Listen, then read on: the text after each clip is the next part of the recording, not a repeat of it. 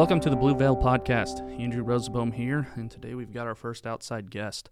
Uh, Brian Ruder from Helena Agribusiness is one of the sales reps that represents Helena for us here at Blueville.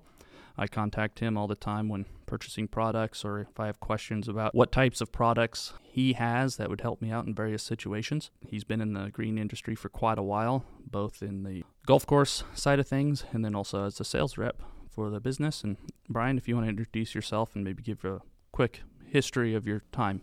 Sure. Yeah. So once again, my name is Brian Ruder from uh, Helena here, based out of Shawnee, Kansas. So kind of brief history on myself as I went to school at K State, graduated in uh, '94. I was on the golf side of things for probably about 15 years, I guess, between being an assistant superintendent, also being a, uh, a golf course superintendent, and then opportunity came along for uh, this job here with Helen as a sales rep.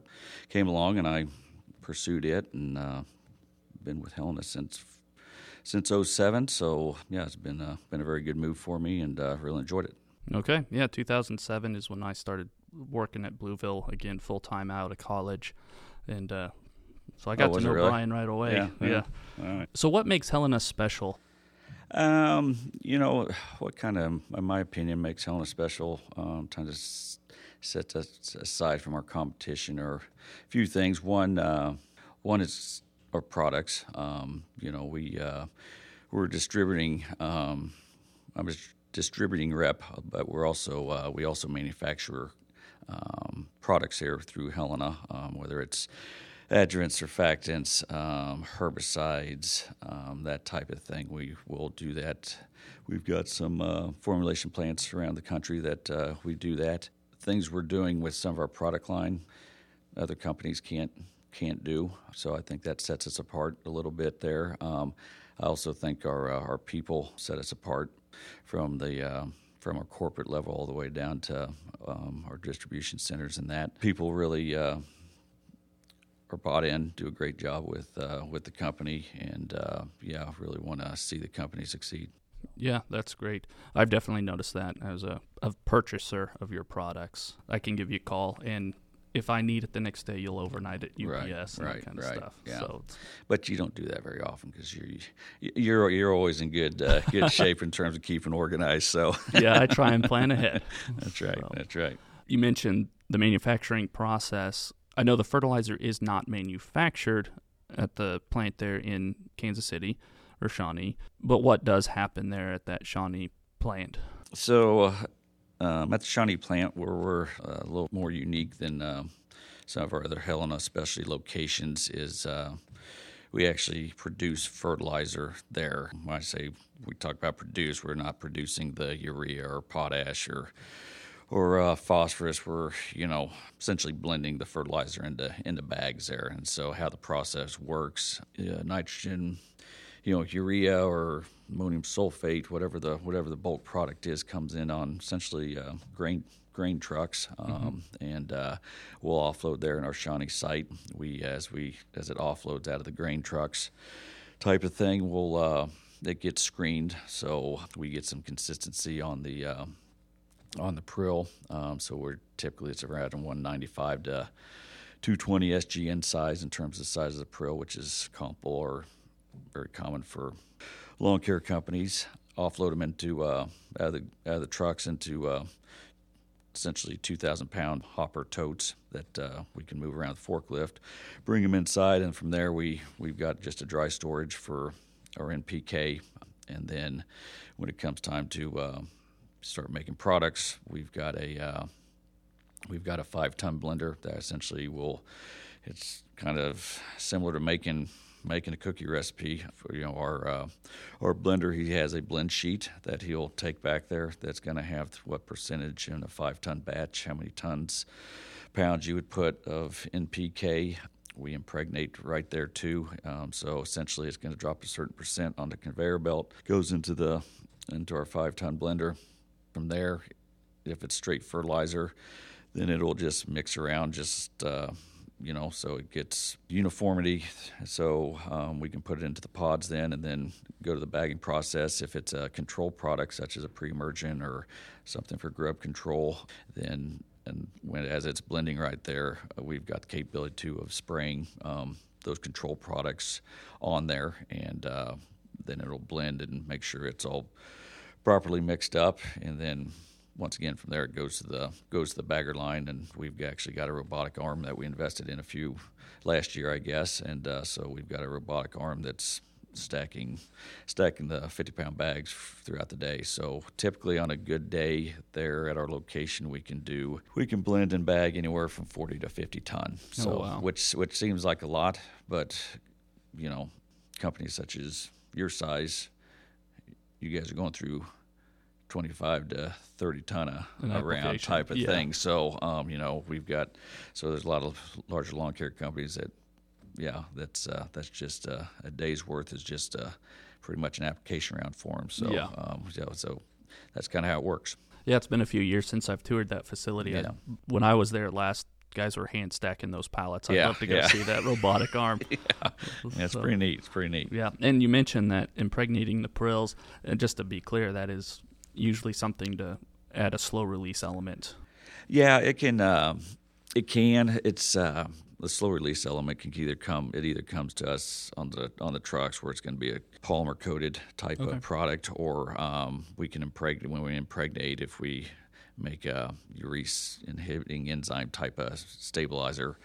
Um, such as stuff as UFLEXX or something like that. That's what we would uh, spray the spray the urea with uh, with our product called Infix. Um, that's where we spray the product on there and create uh, create our own own UFLEXX um, with our product. So yeah, yeah. All right. The other thing that Brian really got me into these last couple of years is growth inhibitors. Something I've noticed is in the springtime, you can't mow enough, it seems like. Um, here in Manhattan, we do a lot of bagging, but in Kansas City, they don't do much bagging, so a lot of that is just mulching and uh, blow and go. So the companies in Kansas City were looking for a way to cut down on the amount of thatch they were leaving on the lawn and the amount of time they spent double or triple cutting. So last year I went to a little presentation and they sold me on the use of growth inhibitors. It's not something I use on every property, but there are a few. Brian, if you just want to kind of talk about the pros of using a growth inhibitor in the spring and fall. Yeah, there's um, there's huge huge pros in it um, from a uh, you know from a company standpoint, especially here the past past few years when labor has started becoming tougher and tougher for companies to find, and also uh, Fuel what, costs, what too. fuel costs were, um, you know what the what hourly rate was going for you know to employ people. You know, companies are starting to trying to find ways to help aid in them to where they're when they were making their weekly visits they especially in the springtime when things are just going crazy growth wise ways for them to get in and get out without having to spend the extra time. And, and one way of doing that um, whether, whether it's on turf or even on on shrubbery too is uh, use of growth regulators. And there's there's a whole slew of different growth regulators but essentially how a lot of growth regulators work is they, they restrict the production of gibberellic acid in the in the plant. Gibberellic acid uh, essentially gives the is the upright hormone that helps give the upright portion growth portion of the plant. So by restricting that, by applying a growth regulator, it restricts that gibberellic acid. So it uh, essentially it's going to take that energy from restricting that gibberellic acid and pushes it more down into the roots. So one, you're going to restrict the top growth. It doesn't affect the doesn't affect the plant in terms of you know health wise by any any stretch. It if anything, it can help somewhat promote, promote a healthier healthier plant in spring because it's going to help to by restricting that gibberellic acid. It's going to take that energy from going that from going upward down in the into the into the uh, roots of the plant, so you're going to help help push roots and, and get a little bit better uh, better rooting through springtime. So, and then you know, depending on all these chemicals, especially on plant growth regulators, it's not a matter of uh, the rates vary, but um, you know, typically on a on an application, you'll you'll get about three to four weeks between applications um, on it, depending on what rate you're going at, and it's not gonna it's not gonna shut down the plant totally, but it's gonna shut it down to where you're it's probably you're gonna be able to get in there and mow, maintain, and get in it out of there without having to spend a bunch of extra time, you know, double cutting it, whatever it may be. Yeah. And there's also there's and I there's also regulators also on the on the shrubbery side that you know companies go with that they'll they'll hit after their first springtime, you know, Pruning. springtime pruning type of thing. Hit it with a growth regulator, and it'll keep them. It'll keep the plants nice and compact and tight, you know, um, until till fall. So you know, once Yeah. again, it would help cut out a cut out a trimming for for companies that are. Like I said, the biggest struggle right now is, is labor for, for everybody. It seems like so. Yeah, yeah, and then on those, it's very important to get your applications even. You don't want to have one half of the plant Correct. Yes. Yes. just growing out of it, and the other Yes. one nice and compact. yeah. Um, I did some test strips here at the nursery last year where I did a strip down with the growth regulator on the turf, went over 10 or 12 feet, did another strip, went over 10 or 12 feet, did another strip.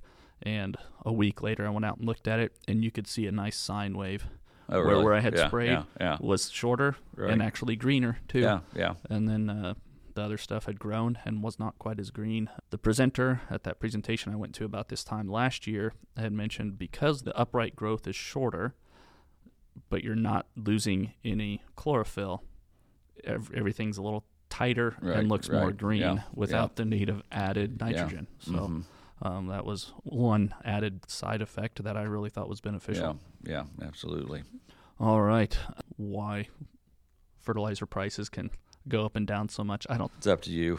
It's Yeah. it's not our fault. Right. It's not. It's not this. It's not the specialty size fault. It's Yeah. it's such an ag driven market on that. Um, Yeah. As long as as long as commodity prices are staying strong, you know, farmers are willing to keep fertilizing and uh, can afford to keep fertilizing. And uh, you know, when you the perfect storms just happened here between the COVID and you know lack of you got lack of lack of labor. You got uh, you know weather. Weather is a big factor too. Um, this past year, uh, Mississippi River was getting a little low in certain areas because it's so hot and dry, and there's a lot of fertilizer that gets transported up and down the Mississippi River, and that's going to fluctuate um, in terms of freight costs, fuels through the roof. Um, Yeah. Still, so yeah, I mean it's uh, I fertilizer. I think is going to probably stay comparable to where it was this past year. That's Okay. my where I'm Yeah. feeling it. So yeah, Yeah, if you think about it in the grand scheme of things, fertilizer for turf in home lawns or, resi- Oh, or business we're- lawns we're is s- just a drop in the bucket yes, compared to the agribusiness Absolutely, side of yes, things. yeah,